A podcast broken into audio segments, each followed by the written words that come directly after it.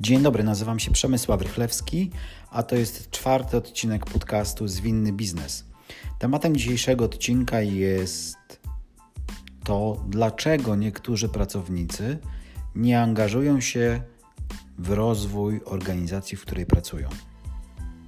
Myślę, że temat jest ciekawy nie tylko dla właścicieli firm, dla przedsiębiorców, ale również dla menadżerów, członków zarządu, osób decyzyjnych w organizacjach. Bo często słyszę pracując z klientami, że oczywiście chcieliby, ażeby pracownicy byli zaangażowani w rozwój firmy, dzielili się swoją wiedzą, swoimi pomysłami, powstają różnego rodzaju E, systemy sugestii pracowniczych, e, programy, w których pracownicy mogą dzielić się swoimi pomysłami. Następuje potem ocena tych pomysłów, e, decyzja o tym, czy pomysł jest na tyle atrakcyjny i wartościowy dla organizacji, żeby go wdrożyć w tą organizację, żeby on zaistniał, przyniósł wymierne korzyści dla organizacji i również przyniósł wymierne korzyści dla pracownika.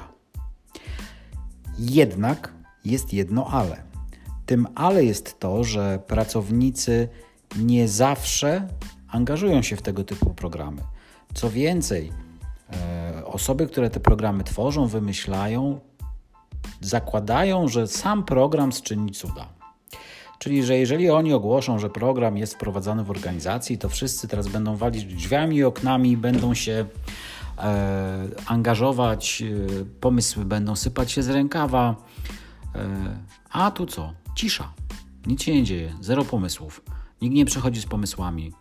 E, skrzynki na pomysły są puste. E, następuje frustracja po stronie osób, które to wymyśliły, jak również po stronie e, zarządów. No i oczywiście, co wszyscy mówią, no tak, tak, dajemy potężne narzędzia, natomiast pracownicy nie chcą z nich korzystać. I tutaj, szanowni państwo, pojawia się pierwszy element który przyczynia się do tego. Pierwszy element, który przyczynia się do tego, to tak naprawdę jest bariera informacyjna. Ja po prostu nie wiem, że coś takiego istnieje w organizacji. Bardzo prosto można sprawdzić, czy pracownicy w ogóle wiedzą, e, czy tego typu działania są w organizacji. No, wystarczy podejść do pierwszego z brzegu i zapytać się, czy wiesz w ogóle coś o systemach sugestii pracowniczych, czy wiesz.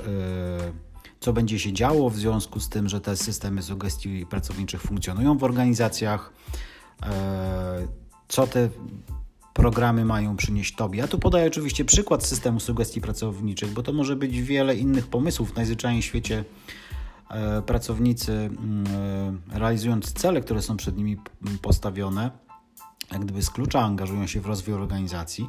Natomiast mówimy tutaj o czymś więcej niż tylko, że tak powiem, odwaleniu pańszczyzny, a o zaangażowaniu się w proces rozwoju organizacji. Więc, więc na pewno tutaj y, sama kwestia informacyjna. Zawsze powtarzam, budując takie programy z naszymi klientami, ja powtarzam marketing, informacja, spotkania, maile, plakaty, potykacze, wszystko co jest możliwe. Jest tak ogromny arsenał różnego rodzaju narzędzi marketingowych w firmach i tutaj nie ma żadnych wymówek, bo nie wszyscy mają maile i tak dalej. Można zainstalować telewizory, można zorganizować krótkie spotkania na shop floor. Cokolwiek, szanowni państwo. Jesteśmy w XXI wieku, gdzie technika wylewa się, że tak powiem, z każdego miejsca w firmie.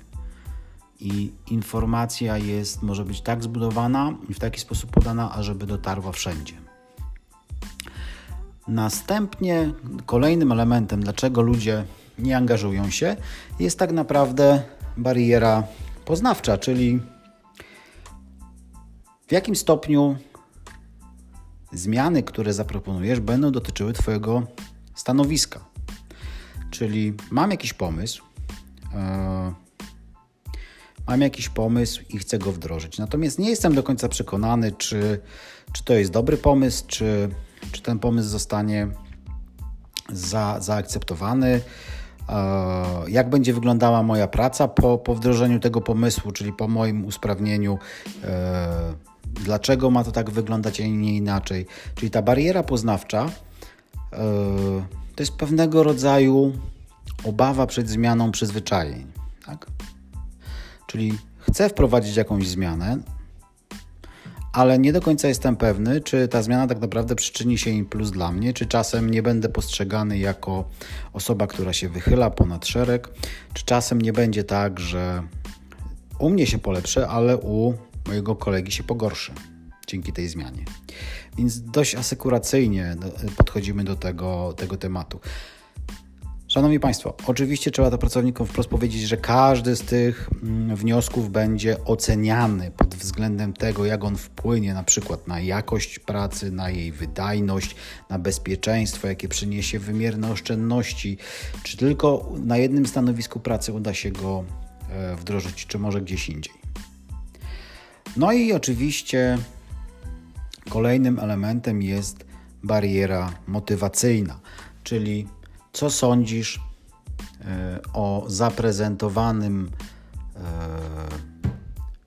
systemie nagradzania, który ma za zadanie przynieść Tobie gratyfikację za Twój pomysł? Czy on jest dla Ciebie atrakcyjny? I tutaj często yy, pracodawcy, menadżerowie wymyślają różnego rodzaju systemy finansowe nagród, systemy nie wiem, zbierania punktów, za które potem się wymienia nagrody. Ja zawsze mówię, zróbmy, zróbcie krótkie spotkanie w przerwie śniadaniowej z pracownikami, rozdajcie kartkę, na której będzie 4-5 haseł, co tak naprawdę motywuje Cię w pracy. I to nie zawsze będzie na pierwszym miejscu kasa, oczywiście ona jest ważna, ale to może być też możliwość rozwoju, możliwość awansu pionowego, poziomego, to może być szacunek i uznanie. Yy, to może być, yy, oczywiście mogą być finanse, ale mogą być też yy, możliwość uczestnictwa w szkoleniach. Ludzi różne rzeczy motywują i to nagrodą nie muszą być konkretnie od razu pieniądze, aczkolwiek zawsze są mile widziane, ale mogą być też inne formy gratyfikacji, nagradzania. I warto zapytać pracowników, co tak naprawdę ich motywuje, tak? w jaki sposób chcieliby być nagradzani za te pomysły. Wszystko oczywiście zależy od kultury organizacyjnej, w tego, jakimi środkami dysponujemy, ale zamiast wymyślać, moim zdaniem warto zapytać. Na przykład dla niektórych może być samą nagrodą to, że oni będą brali udział we wdrożeniu tego pomysłu. To jest kolejna kolejna e, rzecz, kolejny sposób nagradzania. No i oczywiście kolejnym elementem, który może blokować zaangażowanie pracowników w rozwijanie organizacji, jest bariera kompetencyjna. Czyli pracownik nie ma wiedzy, umiejętności, które pozwalają mu być aktywnym członkiem organizacji, Mam tu na myśli osoby, które są skupione na tym, ażeby poszukiwać rozwiązania, reprezentować je i wdrażać. Po prostu nie wiedzą, jak to się robi. Więc warto zrobić warsztaty, na których takie elementy zostaną powiedziane. Po co my to w ogóle robimy? Tak? To nie, nie chodzi o to, żeby samo w sobie. Yy, Zbieranie pomysłów jest bardzo fajne, ale tak naprawdę, żeby pokazać ten nadrzędny cel, żeby zaprezentować, słuchajcie, my to robimy po to, żeby nasza organizacja się rozwijała, żebyśmy byli bardziej sprawni na rynku, żebyśmy jako firma zarabiali więcej kasy, a jeżeli my jako firma będziemy zarabiać więcej kasy, to będzie też kasa, żeby się nią podzielić z Wami, z pracownikami. To będzie kasa na różnego rodzaju szkolenia czy inne bonusy. Ale oczywiście, jak mówię, bariera kompetencyjna. Nie wiem, jak to zrobić. Nigdy takich rzeczy nie robiłem. Wstydzę się zapytać. Nie chcę się zbłaźnić. Nie chcę, żeby się ze mnie kumple śmiali, że jakiś tam głupi pomysł wpiszę, czy w ogóle nie wiem, jak ten wniosek wypełnić. Więc to jest kolejny element. I ostatnim, ostatnią taką przeszkodą, z którą się czasem spotykam, to jest bariera systemowa. Bariera systemowa może się objawiać tym, że po prostu wnioski gdzieś utykają.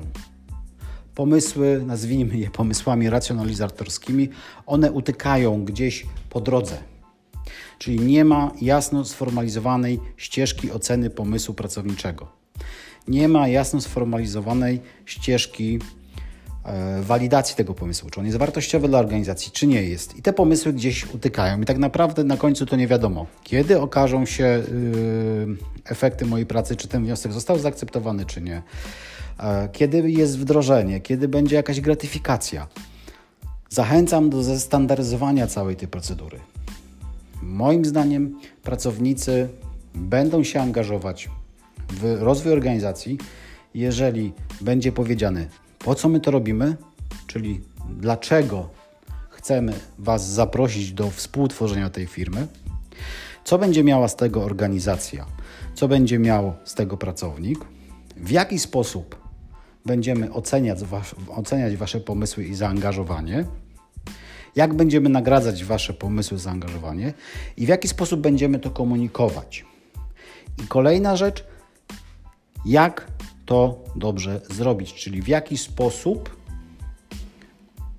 zabrać się za poszukiwanie tych pomysłów, w jaki sposób pisać te wnioski, czy to mają być jakieś wielkie elaboraty, czy jest jeden zestandaryzowany formularz. Czyli dużo zależy od tego, jak przygotujemy się do tego procesu zaangażowania pracowników. Oczywiście system sugestii pracowniczych to jest jeden z pomysłów. Mogą to być y, inne typu uczestnictwo w projektach y, multidyscyplinarnych, wielowydziałowych. To mogą być y, realizacja jakichś ekstra projektów, jakichś celów, które są celami dodatkowymi, jeżeli pracownik chce się zaangażować. Więc to jest, to jest bardzo istotne, ażeby zdefiniować, w jaki sposób chcemy zaangażować tych pracowników, a potem zrobić to tak, ażeby informacja dotarła do każdego pracownika, żeby każdy pracownik wiedział bardzo dokładnie, na czym cała ta rzecz polega i co on będzie z tego miał, a co będzie miała z tego organizacja, jak dalej będzie się toczył ten proces. To wszystko, co chciałem Państwu powiedzieć. Jeżeli interesuje Państwa temat systemów sugestii pracowniczych, angażowania pracowników, zapraszam do komunikacji wiadomości prywatnych. Link w bio znajdziecie Państwo również konsultacje. Więc dziękuję bardzo za uwagę. Proszę szerować, lajkować, komentować. Wszystkiego dobrego. Przemysław Rychlewski, konsultant Lean Management. Pozdrawiam serdecznie.